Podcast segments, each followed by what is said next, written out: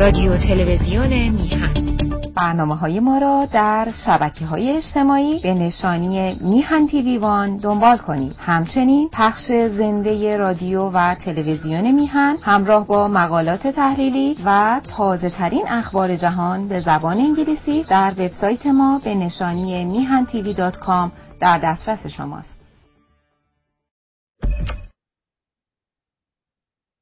با سلام به بینندگان گرامی تلویزیون میهن و تشکر از سرکار خانم و آقای سعید بهبهانی.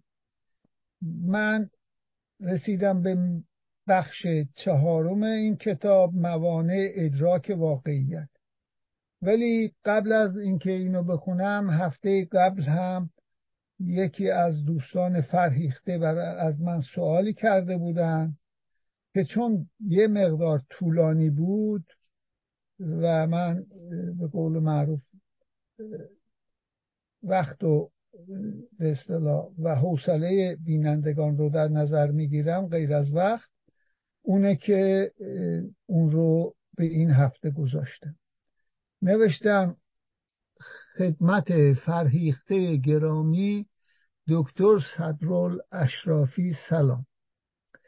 طبق معمول برنامه شما را دنبال می‌کنم و از بابت زحمات شما متشکرم.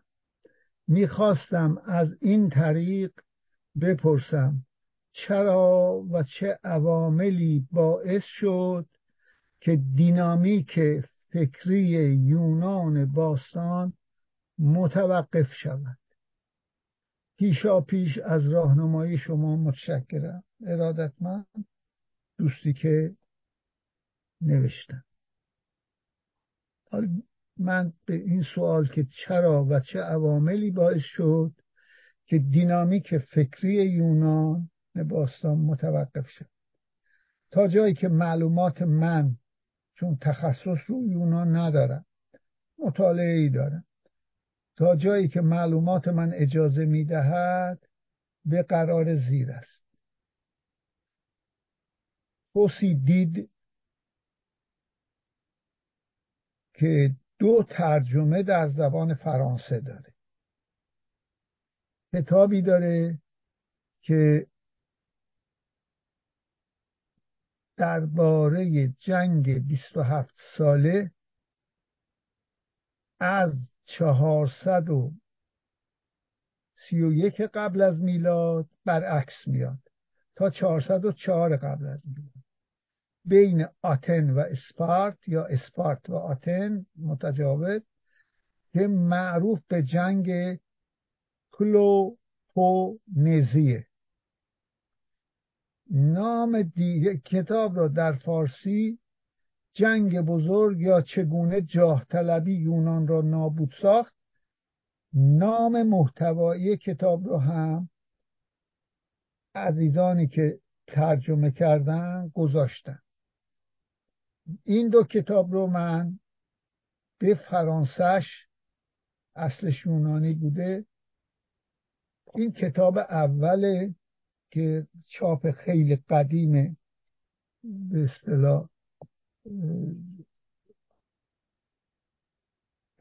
1935 من هنوز متولد نشده بودم.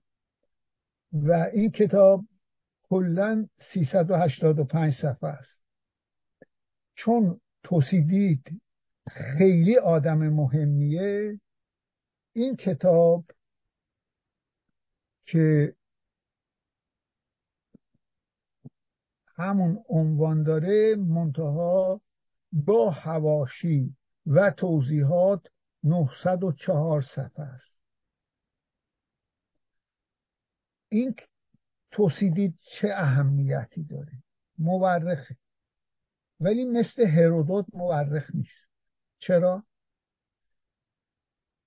تاریخ رو یک عده یعنی روایت حوادث و معمولا فاتحان می نویسم بدیهاشون هم نمی نویسم معمول شکستاشون هم معمولا نمی نویسم ولی یک تاریخ علمی داریم که تاریخ رو بر حسب عوامل سیاسی اقتصادی فرهنگی تحلیل می‌کنه و اجتماعی.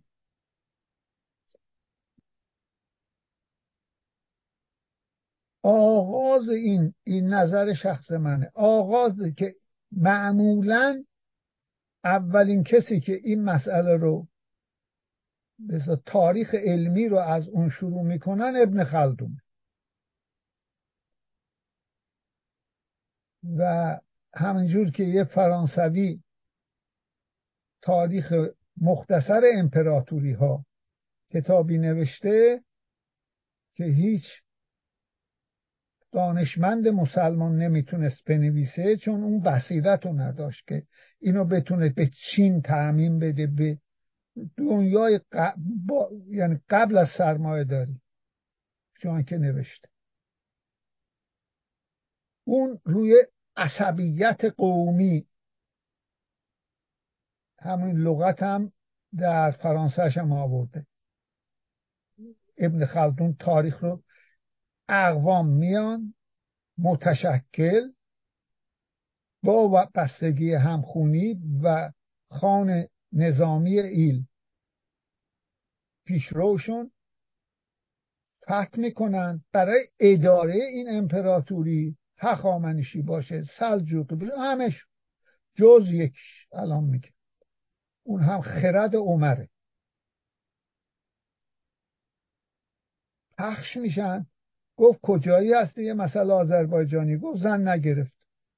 دو سه نسل اونجا دیگه اون عصبیت قومی از بین میره اونایی که تو مرزن هجوم میارن. این تاریخ. تاریخ گذشته است. دو تا امپراتوری بزرگترین قبل از اسلام و بزرگترین بعد از اسلام رو نام بردم که هخامنشی و سلجوق. آقوینلو قرقوینلو نمی‌دونم. صفویم خودشون رأس ایل نیستن ولی از ایلات تشکیل شده. و میره تا تیموری همشون مغول هیچ فرق نمی‌کنه. به ولی به نظر من اولین کسی که تاریخ رو به صورت تحلیلی که چگونه جاه طلبی اونان رو نابود ساخته مطرح کرده توصیدیده هیتلر هم همونطور جاه طلبی نابود کرد. الاخر خیلی هم. شانشا آریا مهرم متاسفانه. بله. بنابراین این خواستم دوباره جوابم این به عنوان یک توضیح کلی بود تا آخر می‌خونم. اول یعنی سوال دوست ارجمند جواب میدم که چرا و چه عواملی باعث شد دینامیک فکری یونان باستان متوقف شود. تا جایی که معلومات من اجازه می‌دهد از توسیدید نقل کنم مورخ بزرگ یونان 400 و اولش 406 تا 395 توسیدید. توکودیس هم چیز کردن. کتابی دارد درباره جنگ 27 ساله 431 تا 404 قبل از میلاد. بین آتن و اسپارت یا اسپارت و آتن که معروف به جنگ پلوپونزیه. عنوان کتاب ها هم پلوپونزی. عنوان دیگر کتاب که در ترجمه البته تلخیص در واقع انتخاب فارسی آن دستشون ولی درد نکنه ترجمه کردن جنگ بزرگ یا چگونه جاه طلبی یونان را نابود ساخت گذاشتند که الهام از محتوای کتابه که آقای رضا کاویانی با محمد حسن لطفی تبریزی ترجمه بخشی از جنگ پلوپونزی اثر توکی دیست با همان توسیدید فرانسه با همان عنوان چگونه یونان را جاه طلبی نابود ساخت تهران 1331 منتشر کرد. آقای محمد حسن لطفی تبریزی بعد از درگذشت آقای کاویانی با هم خیلی دوست بودن و چیز بله مترجم کلیه آثار افلاتون دوم حمله فیلیپ پدر اسکندر اسکندر مقدونی ماسادونی یوگسلاویه که تجزیه شده یونانی نبودن اینا. شاه بود. یونان شاه نداشت. زبانشون یونانی بود. حمله فیلیپ پدر اسکندر مقدونی و خود او به یونان با اینکه آن زمان اهالی مقدونیه به زبان یونانی سخن می‌گفتن اما به سبب داشتن حکومت مثل عقب مانده نسبت به یونان دیگه دموکراسی معنی نداره. حکومت پادشاهی و استبدادی از یونان جمهوری و دموکرات از لحاظ البته دموکراسی یونان بردهداری از لحاظ سیستم سیاسی به کلی جدا بودن پدر اسکندر فیلیپ در جنگ سایرونی در سال 338 پیش از میلاد اسکندر 333 منقرض کرده هخامنشی و خود اسکندر که پس از پدر به سلطنت رسید با تصرف و از بین بردن دموکراسی یونان چیزی که داریوش و خشایارشا می‌خواستن موفق نشد. و مطیع کردن یونانیان به عمر سیستم دموکراسی بردهدار در یونان و جهان باستان که از 776 قبل از میلاد آغاز شده بود در سال 438 قبل از میلاد نقطه پایان گذاشت. پرانتز ایران هخامنشی همچون ایران هخامنشی هم چون از نفوذ و تأثیر دموکراسی یونان در بخش یونانی زبان امپراتوری هخامنشی کنار دریای مدیتران در سواحل مدیترانه یعنی غرب ترکیه امروز وحشت داشت و میترسید نفوذ بکنه به مملکتش در حمله سعی در نابودی دموکراسی یونان داشتن. داریوش اول به نوشته افلاتون با پنجاه و نه سال فاصله. می‌خواست تمام اهالی یونان را اسیر کرده و همچون بردگان و کنیزان در مناطق مختلف امپراتوری خود اسکان داده و فرهنگشون رو نابود بکنه. همین شایعه در کتاب قوانین نش... افلاطون اشاره می‌کنه. در یونان و اینکه یک شهری رو در لبنان کنونی به کلی قتل عام کرد داریوش اون انگیزه رو به دشمن داد که تا آخرین نفر وایستن. هم اون شایعه بسیار موثر بود و هم یک جایی به نام اریتره اگه اشتباه نکنم مال پایتخت به اصطلاح نزدیک مصر چیز لیبی, ولی این در سوریگه بود. و معروفه که مادر آورد شمشیر رو داد دست بچهش که برو به جنگ گفت مادر کوتاه گفت دو قدم جلو بری کوتاه نیست. منظورم با این انگیزه اومدن و در ماراتون شکست دادن داریوش رو و الان هم غربی ها دو ماراتون رو میدون من یه دوستم که رفته بود به دوه گفتم کلا ایرانیا نباید بدون چون یاد شکستشون. ولو اون ناحق بودن.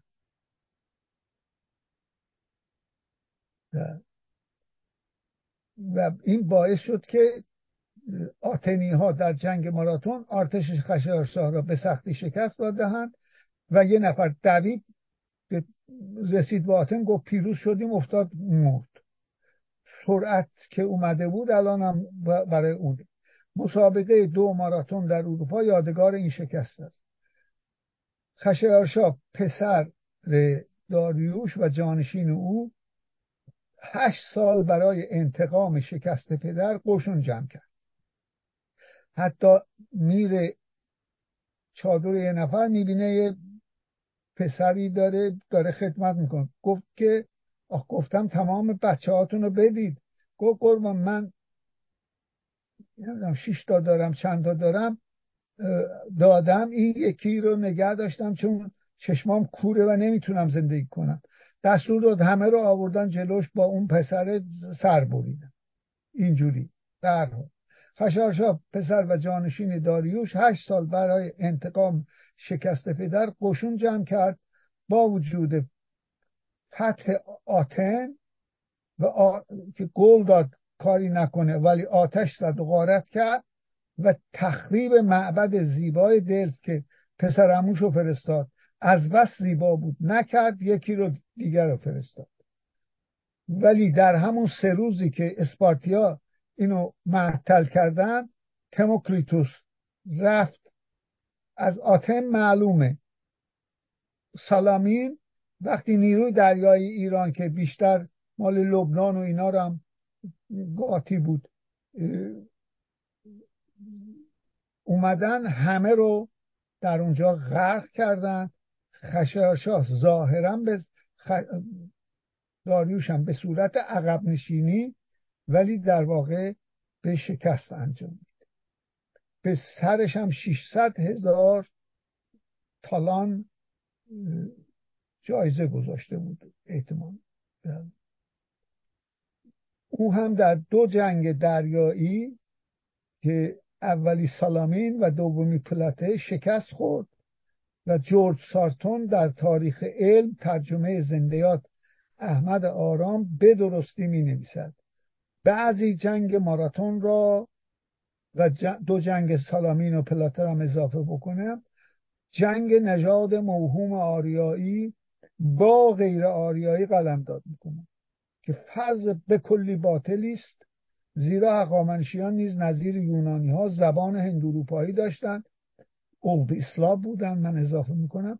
و به قول آن مدعیان آن مدعیان آریایی بودند. ای نیز از تقابل شرق و غرب به اصطلاح اون رو تلقی می‌کنه اینم میگه نادرست. زیرا بخشی از مستمرات اقامنشی در مدیترانه جزو غرب حساب می‌شود به نظر درست جورج سارتون این جنگ جنگ استبداد آسیایی اقامنشی مطلقه با دموکراسی یونان بود. اگر یونان پیروز می‌شد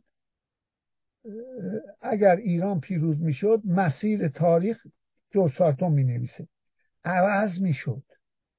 و الگوی دموکراسی که بعد از اون حمله ها سقراط و افلاتون و ارسطو اینا به وجود اومدن. بله. و مسیر تاریخ عوض می‌شد و الگوی دموکراسی برای غرب و فرهنگ آن را در اروپا از بین می برد و از, و از تاریخ رو یعنی پاک می‌کرد. اسکندر حکومتش از بین برد ولی پوچشون نداد. نابودشون نکرد. زبان یونانی در روم هم ادامه پیدا کرد. دموکراسی و فرهنگ آن را در اروپا اگر پیروز می‌شد از بین می‌برد و از تاریخ محو می‌کرد. اما تمدن و به خصوص فرهنگ کم نظیر یونان از نظر فلسفی در تمدن روم نیز اندکی ادامه یافت و فلاسفه نظیر لوکریتوس 99 44 سال عمر کرده تا 55 قبل از میلاد که یونانی همانند اون که بعد از اسلام به عربی می نوشتن فلسفه رو اونم به یونانی نوشت. بله. ادامه اپیکور بود و اون جمله معروفش رو من کم نظیر و, و تحلیلیش را که ترس مادر تمام خدایان است. خداها رو ترس زاییده به حال لوکریتوس بله از اونه یعنی همه خدایان که در واقع اسم بی مسما هستند ترس انسان است که اونها رو خلق کرد. شهر باستانی روم طبق اعتقاد سنت گویا در 753 قبل از میلاد تأسیس شده. اما در 509 قبل از میلاد یک سال قبل از ظهور کوروش معاصر کوروش جمهوری روم تأسیس شد. با البته یه جور سلطنتی بعد جمهور متأثر از یونان.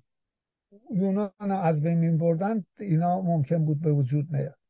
با انقراض تمدن روم غربی در ایتالیا به دست اقوام ژرمن آلمان های کنونی 476 میلادی دولت روم را برانداختند و فرهنگ یونان هم به تاریخ سپرده شد.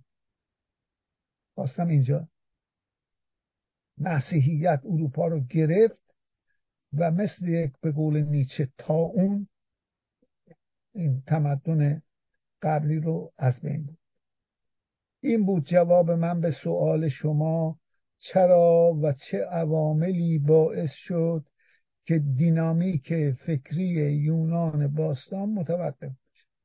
دعوای داخلی هم که اشاره کرد جنگ با اسپار از یک سو همون دعوای داخلی و وجود جهانگشایانی یعنی شاهان مستبد و جهانگشا از داریوش و خشایارشاه تا فیلیپ و اسکندر و نبود انسانهای دموکرات در رأس حکومت.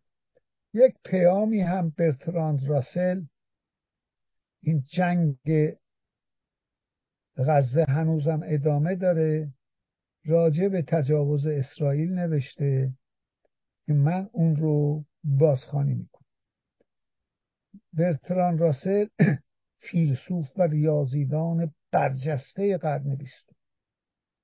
پیامی راجع به تجاوز اسرائیل به مردم فلسطین داره. آخرین پیام برتران راسل که به انگلیسی نوشته و بعد در مجله The War Law for Islam به تاریخ 28 فوریه 1970 درد شده است. مدیر مجله مزبور در مقدمه این پیام انسانی چنین می نویسد برتراند راسل فیلسوف بزرگ انگلیسی من ریاضیدان نشم باید اضافه کرد در تاریخ سی و یکم ژانویه 1970 یعنی دو روز قبل از وفاتش در دوم فوریه همان سال پیامی در به کنفرانس بین المللی بین المجالس فرستاد و این پیام روز سوم فوریه در کنفرانس قرائت شد.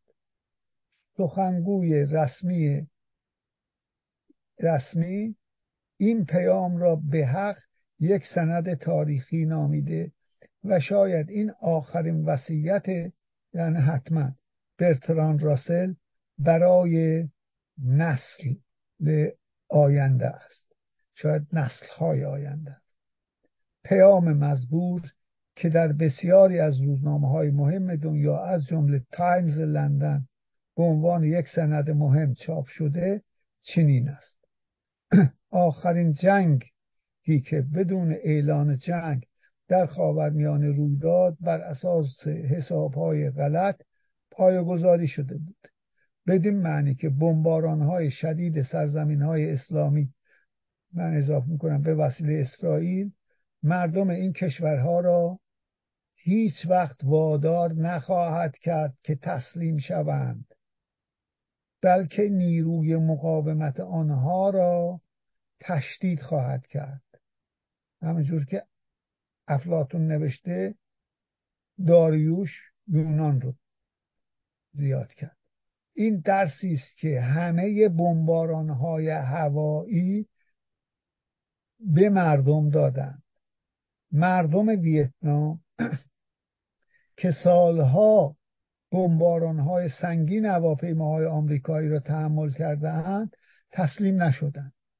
بلکه بیشتر از پیش به طرف هواپیماها تیراندازی کردند و آنها را سرنگون ساختند. در سال 1940 کشور خود من انگلستان و مردم این کشور در مقابل های شدید هوایی هیتلر با تصمیم قاطع آنچنان مقاومتی از خود نشان دادند که از لحاظ وحدت و پایداری بی سابقه بود. کاملا درست میگه. و به همین دلیل نیز بمباران های هوایی و حملات اسرائیل به شکست منتهی خواهد شد و کاری از پیش نخواهد بود. ولی در عین حال بله. همه مردم جهان باید اسرائیل را محکوم کنند. پیشرفت دولت ها پیشرفت و دوام بحران در خاورمیانه از طرفی خطرناک و از طرف دیگر آموزنده است. زیرا بیشتر از 20 سال است که اسرائیل با زور اسلحه به تجاوز پرداخته و تجاوزاتش را توسعه داده است. اسرائیل بعد از هر تجاوز به استدلال پرداخته و تقاضای مذاکره و صلح نموده است. این است شیوه و سنت نقش قدرت استعماری. علامت دقت جلوش زیرا می‌خواهد با کمترین زحمت آنچه را که قبلا به زور به دست آورده نگه دارد. پیروزی تازه مبنای تازه ای می شود برای مقاصد اسرائیل و استفاده از قدرت و, و استفاده از قدرت. و در عین حال تجاهل از ستمگری و تغافل یعنی خود را به غفلت زدن خود را به جهالت زدن از تعدی و تجاوز. تعدی و تجاوز اسرائیل باید محکوم شود نه فقط از آن جهت که هیچ دولت مقتدری حق ندارد خاک کشور دیگری را زمینه کشور خودش بنماید. بلکه از آن جهت که هر توسعه طلبی تازه تجربه و آزمایشی حاکی از این می شود که جهان ما تا چه اندازه می تواند تجاوز را تحمل کند. اینو جز راسل کسی نمی‌تونست بنویسه. اخیرا آقای آی اف استون روزنامه نگار مقیم واشنگتن وضع صدها هزار آواره را که در اطراف فلسطین پراکنده شده اند چنین توصیف کرده است. این بار یعنی بار این مهاجران مانند یک سنگ آسیا به گردن یهودیان جهان آویخته است. علامت دقت جلوش. باری آوارگان بیشتر از 20 سال است به حال بلا تکلیفی در اردوگاه های موقت به سر می‌برند. این تراژدی و مصیبت اندوه بار مردم فلسطین من اضافه کردم به دلیل این است به دلیل را. به دلیل این است که مترجم فارسی خوب ترجمه نکرده که وطن آنها به وسیله قدرت بیگانه ای منظور انگلیس به تصرف و اشغال مردمی اشغال مردمی دا اشغال مردمی داده شده است که دولت تازه‌ای به وجود آورد. یعنی انگلیس داد به یهودیا نتیجه عمل این شد که صدها هزار مردم بیگناه برای همیشه بی خانمان و بیکاشانه گشتن شدند و در هر مرحله از تجاوز اسرائیل بر جمعیت آنها افسوده می شود به انسانیت فکر کنید. باید پرسید راسل هم که حقوق بشر رو اصلا راه انداخت. باید پرسید تا چه اندازه جهان می‌تواند چنین ستمگری فجی و مفتزهی را یعنی رسوایی را تحمل کند. واضح و بدیهی است که آوارگان از هر جهت حق دارند به خانه و کاشانه که از آنها رانده شده اند برگردند. انکار کردن مستلزم آن است که حمله و هجوم هر روز تکرار شود. هیچ ملتی در هیچ جای جهان نمی‌تواند قبول کند که توده مردم از کشور خودشون اخراج شوند. چگونه می‌توان انتظار داشت مردم فلسطین مجازاتی را بپذیرند که هیچ کس قدرت تحمل آن را ندارد. استقرار دادن ثابت و صحیح مردم فلسطین در خانه و کاشانهشان شرط اصلی آرامش در خاورمیانه است. غالبا به ما می‌گویند با نظر رعفت و محبت به اسرائیل منظور یهودیان نگاه کنیم. زیرا یهودیان در اروپا به وسیله نازی ها دچار مشقت و زحمت شدند. من اون شعر رو خوندم اولین بار گناه کرد در بلخ آهنگری یعنی آلمان های نازی. به شوشتر زدن گردن مسکری یعنی اسرائیل و عرب ها من در این پیشنهاد دلیلی نمی بینم که چنین رنج و مشقتی درباره دیگران ادامه و استمرار داشته باشد. آنچه اسرائیل امروز اسرائیل می کند نمی تواند گذشته را جبران کند. آلمان را یادآوری و تذکر وحشیت یعنی جنایت گذشته برای تجویز عملیات وحشیت آور فعلی یعنی جنایات فعلی نفاقی آشکار است. یعنی درویی و سفسته. اسرائیل نه فقط عده زیادی از آوارگان را به بدبختی محکوم می کند تحت حکم و ظلم قرار می دهد منظور. و نه فقط عده زیادی از اعراب را که تحت سلطه من سلطه رو اضافه کردم. قوای اشغالگر اسرائیل هستند محکوم می شوند تحت حکم ظلم قرار می گیرم منظور. بلکه ملت های عرب را نی عرب نیز که اخیرا از زیر بار استعمار غرب نجات یافتن اون موقعی که 1970 نوشته راسل اینو. محکوم میگردند که با فقر و بدبختی به سر ببرند. چرا؟ زیرا مقتضیات نظامی چنین حکم می‌کنند که ملت های تحت اشغال نظامی از رشد و پیشرفت محروم شوند. همه که اونها هم بایستی به جای اینکه سازندگی بکنن بایستی اسلحه بخرن در مقابل اسرائیل. همه کسانی که می‌خواهند در خاور میانه و من اضافه کردم و نزدیک خاور نزدیک پایان این قنزیزی ها را ببینند باید مطمئن شوند که هیچ گونه اقدامی مفید فایده نخواهد بود مگر اینکه بذر زد و خوردها و کشمکش ها از میان برود. یعنی اشغال سرزمین های به اصطلاح دیگران و آواره کردن مردمان از خانه و کاشانش.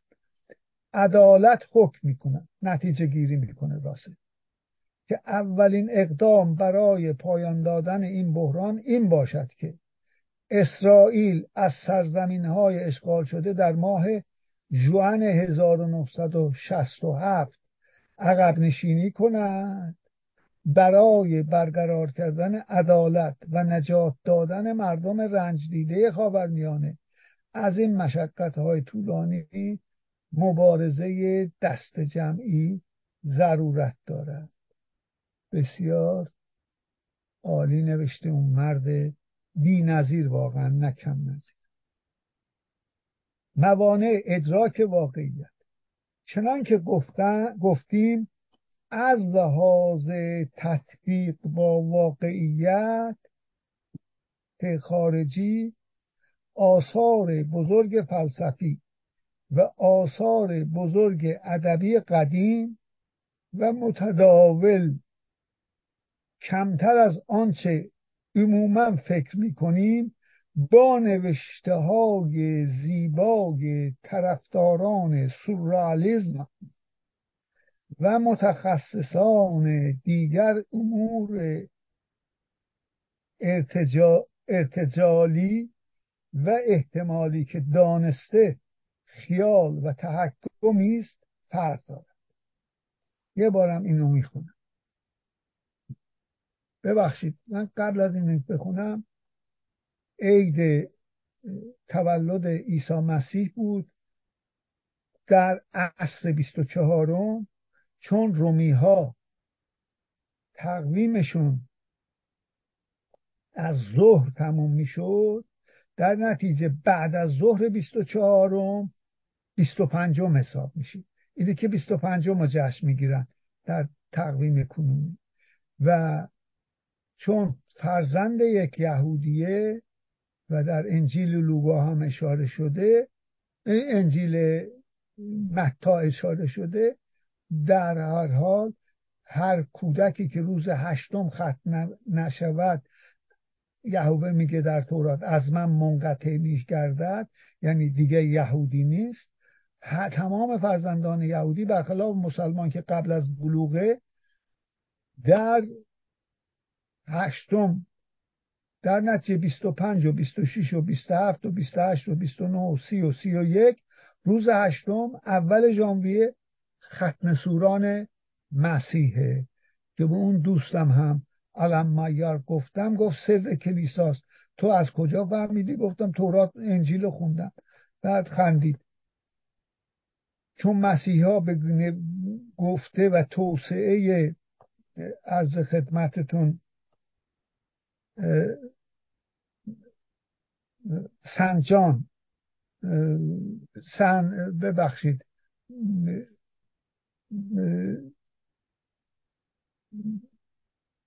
چیز اسمش یادم میفته اون گفته که ما ختنه معنوی شدیم.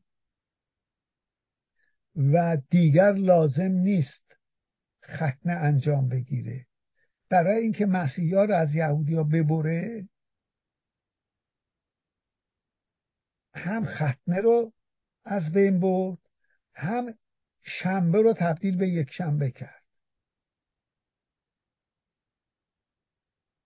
و در نتیجه هر مسیحی عملا به این دو دلیل نمی‌تونه یهودی باشه. یک شنبه رو به جای شنبه روز استراحت خداست در تورات چیزه چنان که گفتیم از لحاظ تطبیق با واقعیت خارجی آثار بزرگ فلسفی و آثار بزرگ ادبی قدیم و متداول کمتر از آنچه عموما فکر می‌کنیم با نوشته های زیبای طرفداران سوزوالیزم و متخصصان دیگر امور ارتجالی و احتمالی که دانسته خیالی و تحکمی است فرق دارد. و هرچند یه ذره جمله گنگی و هرچند هر دو یعنی هم آثار ادبی هم آثار فلسفی. هرچند هر دو. و البته مخصوصا دسته اول یعنی آثار فلسفی. بیشک با انزجار ادعایی کسان با انزجار ادعای کسانی را که خواستند آنها را با دسته دیگر یعنی ادبی ادیب ها یکی بدانند رد کردند. لیکن کیرکوگورد و آپو لینز شاعر و ادیب فرانسوی و نخستین موجد کالگرام بله. 1880 1918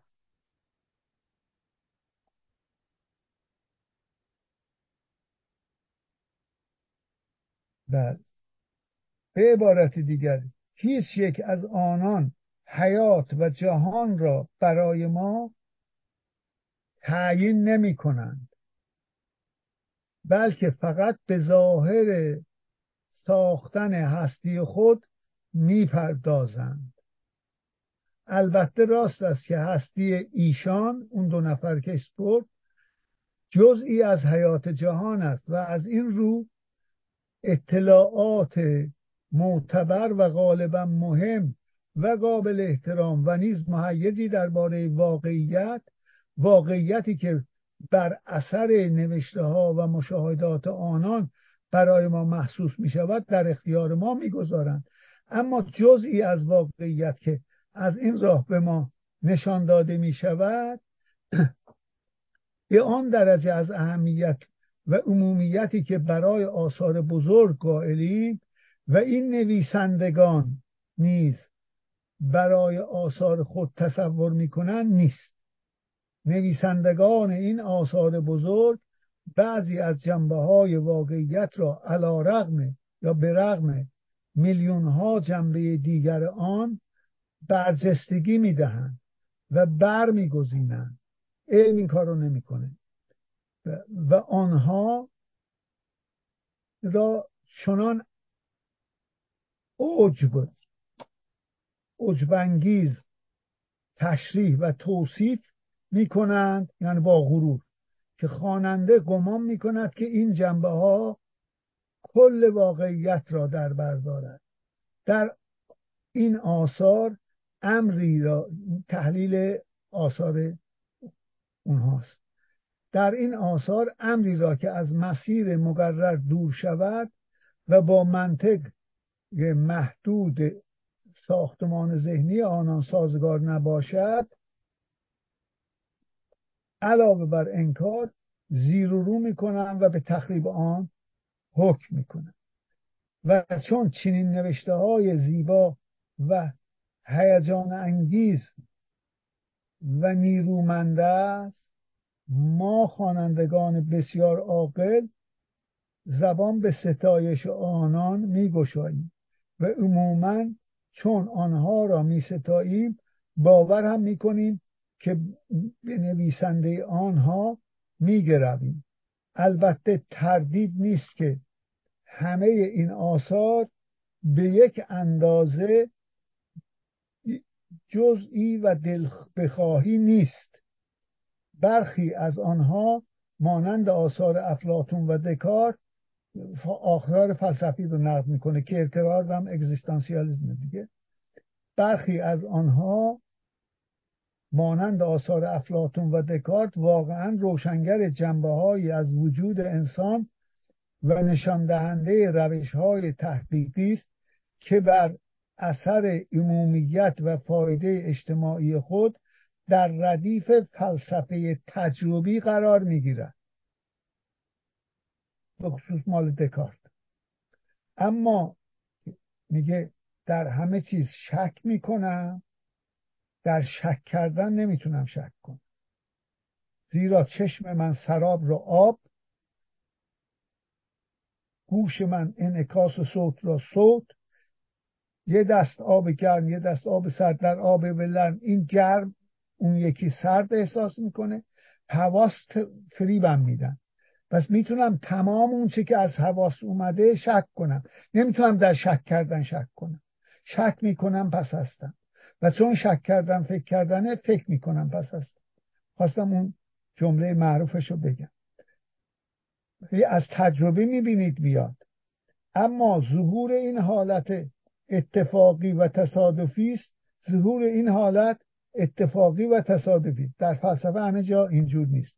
زیرا نه نویسندگان این آثار و نه خوانندگان آن هیچ یک در بند آن نبوده اند که این افکار را از راه مشاهده واقعیت بیازمایند و در طی این طریق خود را به دست احساسات و عواطف و خیش سپردند و وقتی خواننده در این آثار مردم پسند به جستجوی هیجان و سرگرمی و فراز از واقعیت فرار از واقعیت اکتفا نمی کند وقتی در آنها اطلاعات معتبر راجع به واقعیت می جوید و گمان می کند که آن را می یابد امیدش به یأس مبدل می شود واقعی آن وقت است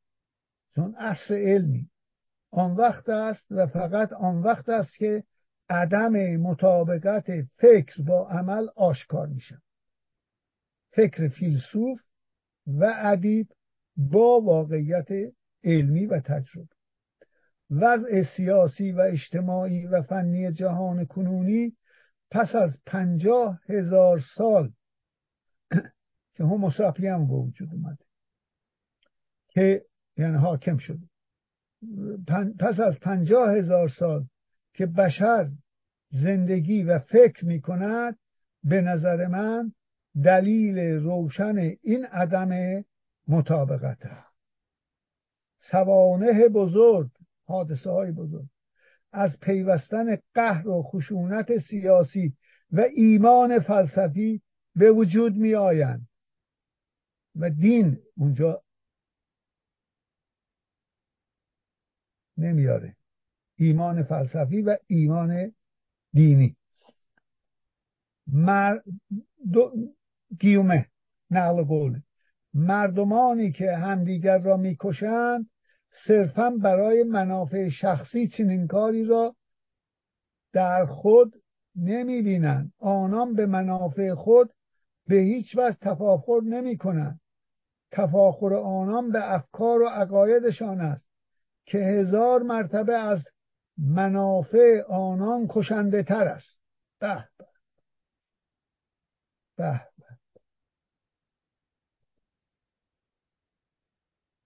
دیگران را می‌کشند دیگه.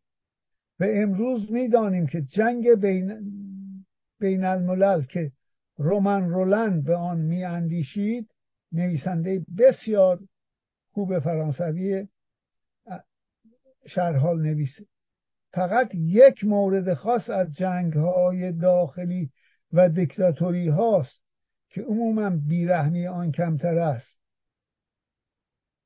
فقط یک مورد خاص از جنگ ها داخلی و دیکتاتوری هاست که عموما بیرحمی آن کمتر است. به عقیده من یعنی رومن رولند بله. حکومت جمعی خطا و شکست بشریت است و هیچ یک از طرفداران آن هم نمی‌تواند اعتراف کند که خطاست اینان دموکراسی رو چیز می‌کنه. برای پوشاندن این شکست مجبور شدن به تمام وسایل ممکن نقل قول دیگه چیز می‌کنه. موریس باسترنک بله. اون چیز. به عقیده من این رومن رولند نیست. موریس باسترنک بله. دکتر جیواگو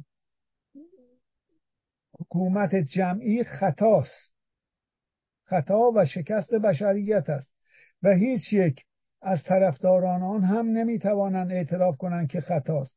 اینان برای پوشاندن این شکست مجبور شدند به تمام وسایل ممکن تهدید و ارعاب متوسل شوند.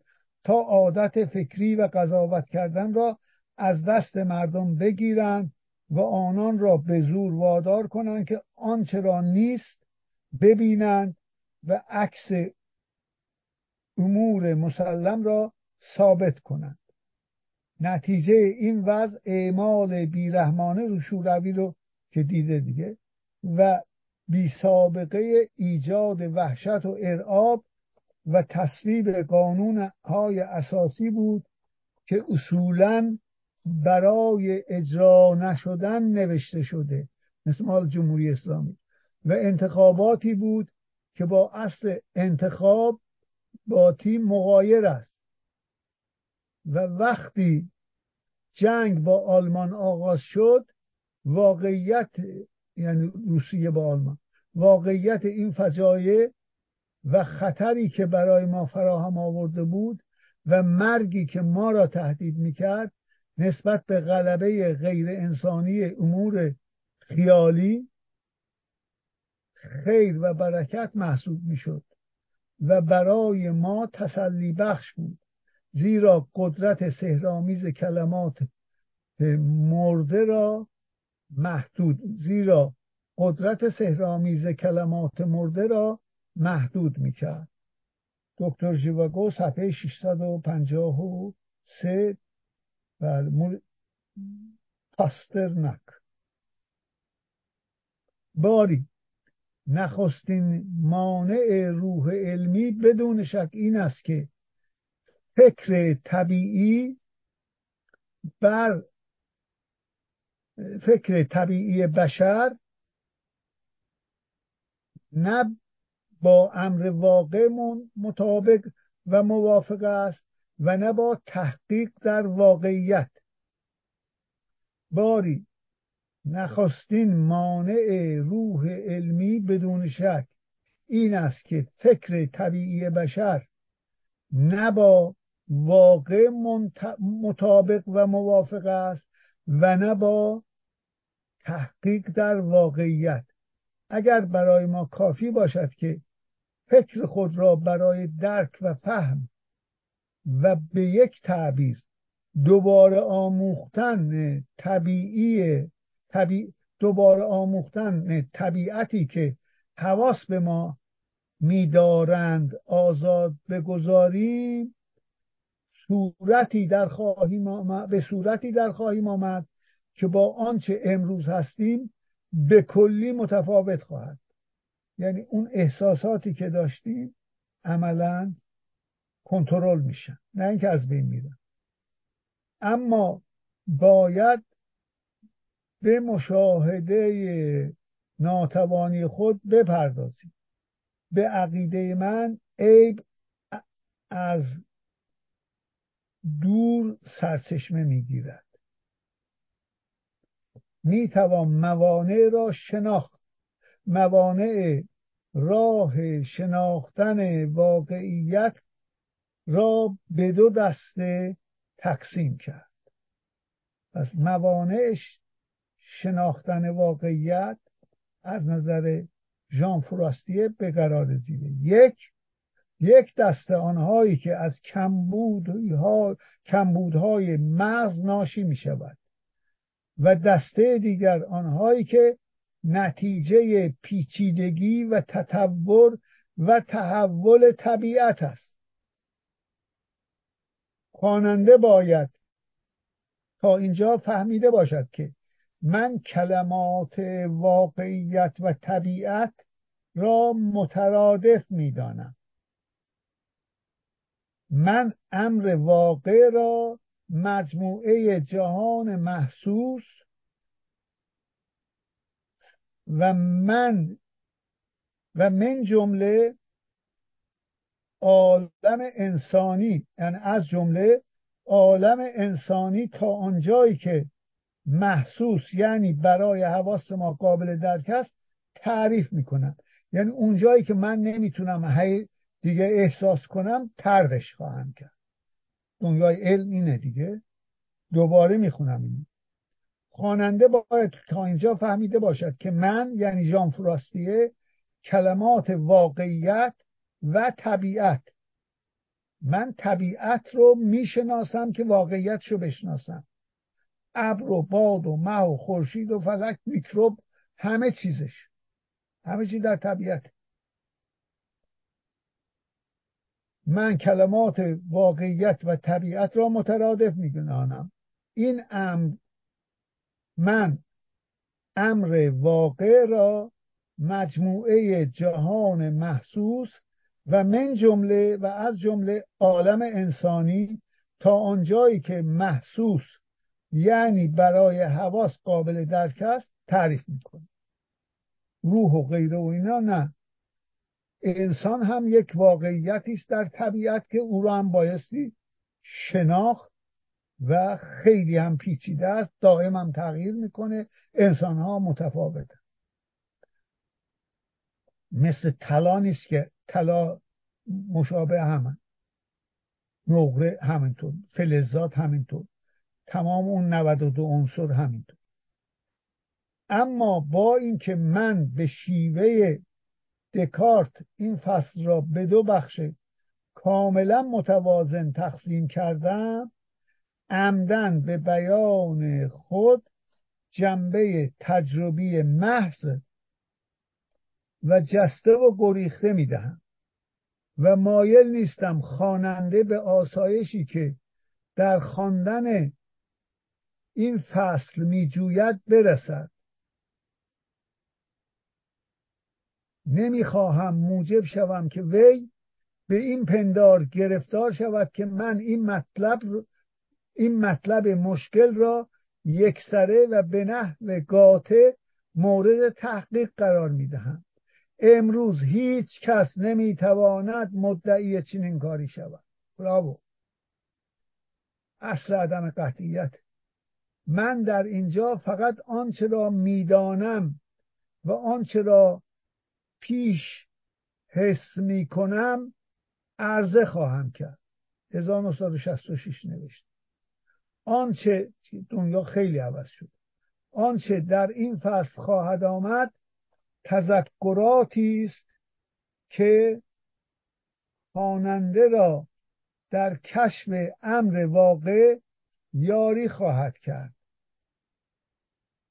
و فرضیه هایی را که باید به تحقیق برسد و هماهنگ گردد اونها را دریافت فکر بشر به مغز او بستگی داره. روحی وجود نداره. تا چه رسه به قلب. که یک تلمبه است. مشکل علم تجربی این است که آدمی باید با مغز منحصر به فرد و محدود و مقید به مکان معین واقعیتی را بشناسد.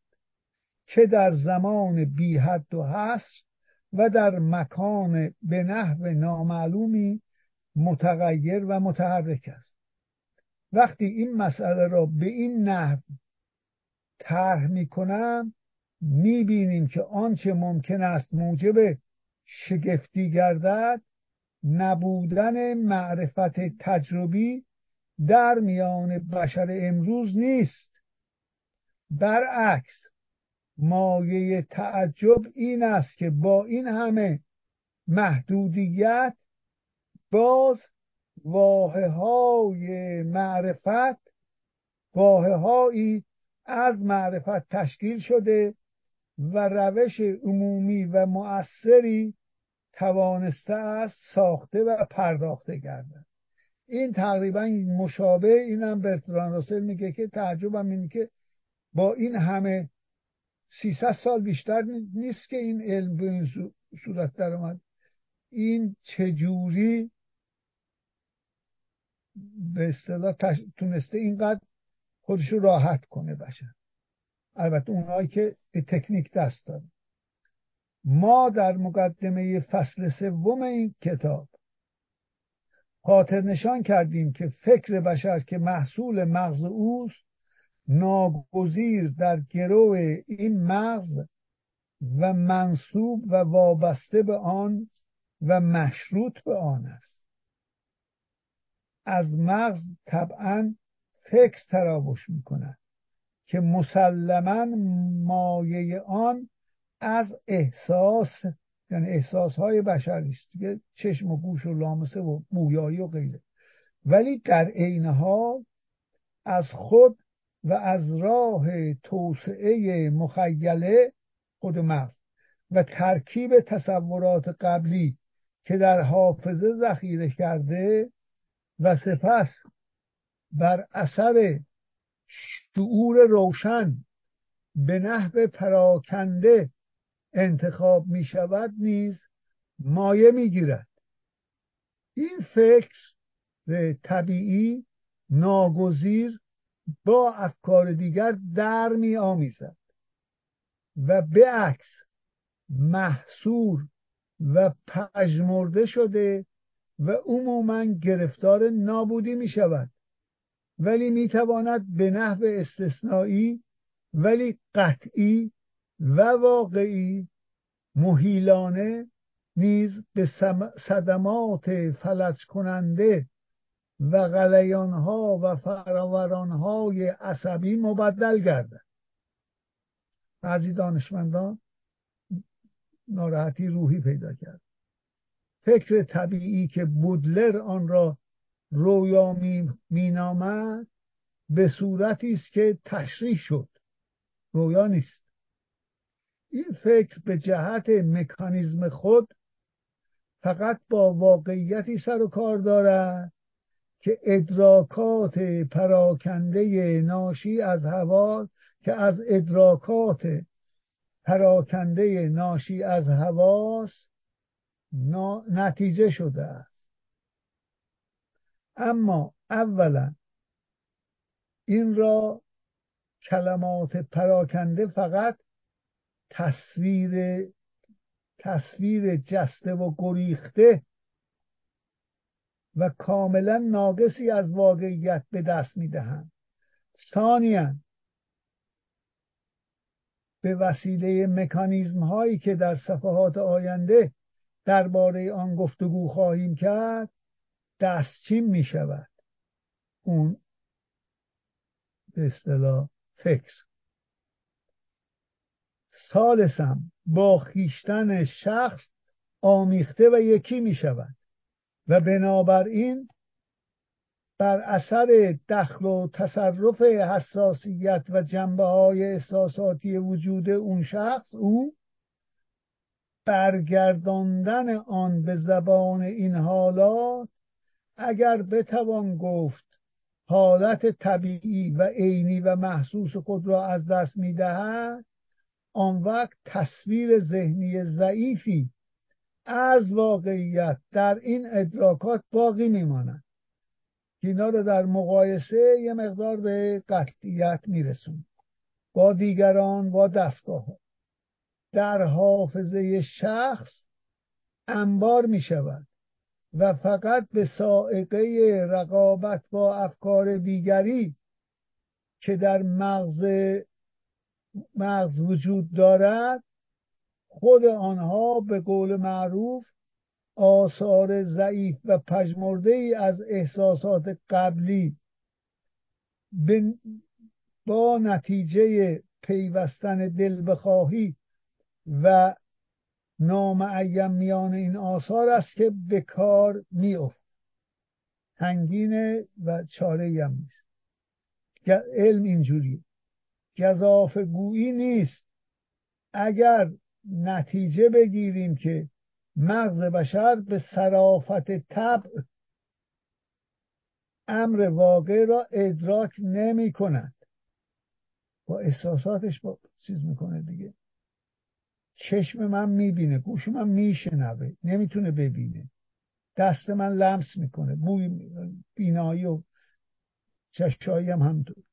افکاری که در مغز صورت میپذیرد به هیچ وجه توصیف بیان واقعیت نیست بلکه حاصل مخصوص خود دماغ است مغز دماغ است.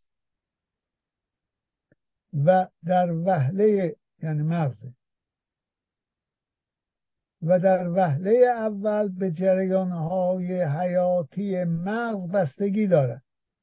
من به پیروی از بودلر این تصورات طبیعی را که دماغ بشر یعنی مغز بشر خلق می کند و به آنها دلخوش است و آنها را واقعی تر از واقعیت بیرونی میپندارد رویا مینامد. دلیل گمان بشر مبنی بر اینکه این تصورات واقعی تر از واقعیت خارجی است. به تعبیر زیبای پروست این است که تصورات واقعیت درونی و آبی است و آبی است که از این سرچشمه جریان مییابد. و محصول بتون مغزی و عین نمایش حیات است. من همه جا دماغی را مغزی برمیگرد دماغ بینیه دماغ مغزه. آدمی تا زنده است میلیون ها تصور از این تصورات و میلیون ها رویا از این نوع رویاها را به وجود می آورد و از یک میلیون رویا به این کیفیت یکی نیست که با واقعیت خارجی عالم محسوس مطابقت با مطابق باشد. یعنی وصف و تصویر و بیان چنین واقعیت و عالمی باشد. از متخصصان تمنا دارم. اون می نویسه از این مطالب را با خواندن کتاب من یعنی استحاله بزرگ تکمیل فرمایند. من در آنجا کرارن یکتا بودن فکر و عدم تجانس زمان و فکر تجربی را مورد پژوهش قرار دادم.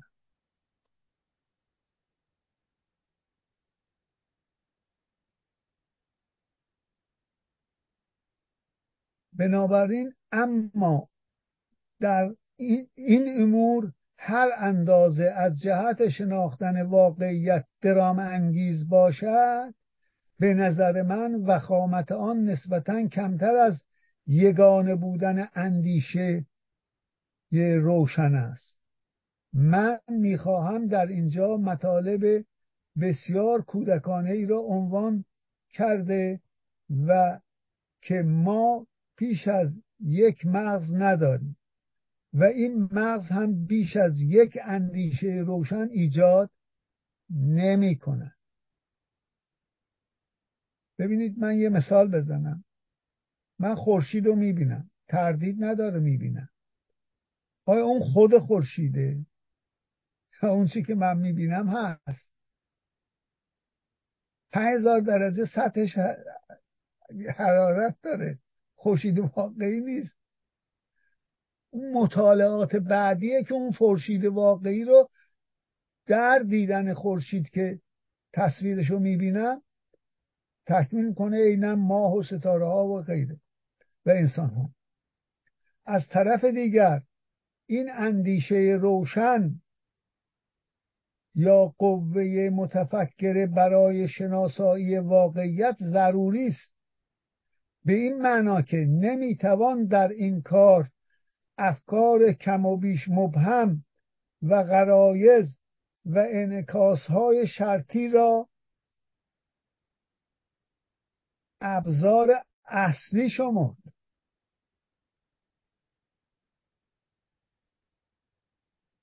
همون پاولوف. شناختن واقعیت به معنای یعنی زنگ می‌زنن غذا میدن. به سگ معدهش ترشح وقتی زنگ می‌زنن خود به خود معده ترشح می‌کنه.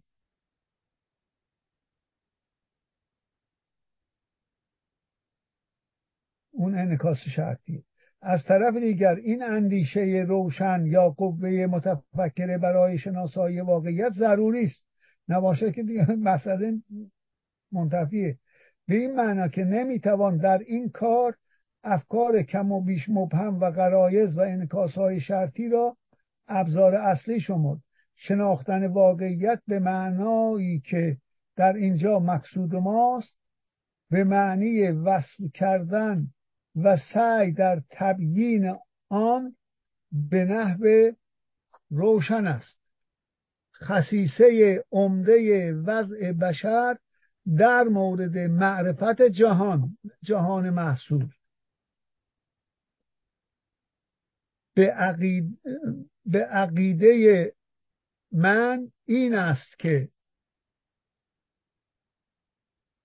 معرفت واقعیت بی نهایت پیچیده و متعدد و موسع یعنی وسیع و متحرک است. باید از این تنها مسیر مسیر فکر خداگاه فرد بگذرد. اقلانیتش خداگاه یعنی اقلانیت عقل و اراده خداگاه غرایز ناخداگاه اونها که فراموش شد. مسئله ای که در اینجا باید حل کرد شبیه به این است که بخواهیم جز به جز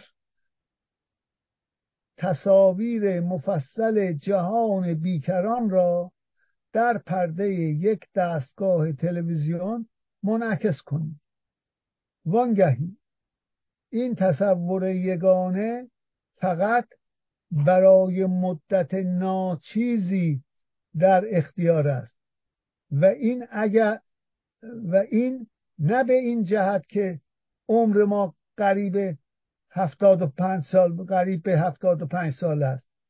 حال آنکه جهان بیشک نزدیک حداقل سه میلیارد و هفتصد میلیون سال تا پنج میلیارد هم اسم می‌برن که اینجا پنج میلیارده.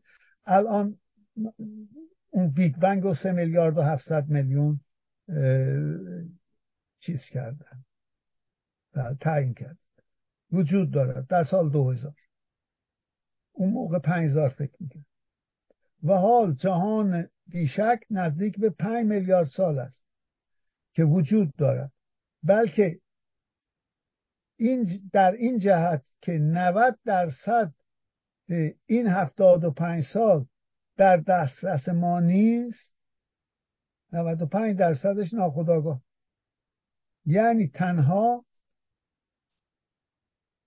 نه, نه یعنی نه تنها صرف خواب و کارهای مادی لازم می شود قسمت مهم این سالها را افکار و اراده ای که ذکر شد و جلوه های طبیعی حیات احساساتی حیات احساساتی و حساسیت و آمیزگاری بشر به خود جلب می‌کنن یه ذره گنگ. آمیزگاری. یعنی اونا رو به هم می آمیزه اما یگانه بودن فهم تنها تنگنایی نیست که افکار را مجبور می کند که به جای همزیستی در شعور پی در پی ظاهر شوند و سختگیری و نبودن گذشت نیز و سختگیری و نبودن گذشت نیز بعضی از افکار را به نفع افکار دیگر ترد می من کلید خود را فراموش می کنم برای آنکه فکر می کنم باید یک دست اوراق را با خود بردارم و ببرم و به نحو عمومیتر افکار به این دلیل نسبت به یکدیگر, به یکدیگر گذشته نداشته و سختگیر هستند. و وقتی مطالبی را به خاطر بیاوریم تصوری که نخستین بار به ذهن می‌رسد و غالبا هم آمیانه ترین و متداول ترین آنهاست جا را اشغال می کنند در ذهن و به مدد افکار معین خود عادت و عواطفی که به او پیوستهاند قوت می‌گیرند و مغز را به نفع خود در از کار باز میدارند و راه را بر افکار جدید و تیربختی که فکر دیگری همراه خود ندارد و به هنگام فرا, به هنگام فرا نرسیده اند میبندند. من همینجا تمام می‌کنم. بمونه برای هفته بعد. با تشکر از همه عزیزان.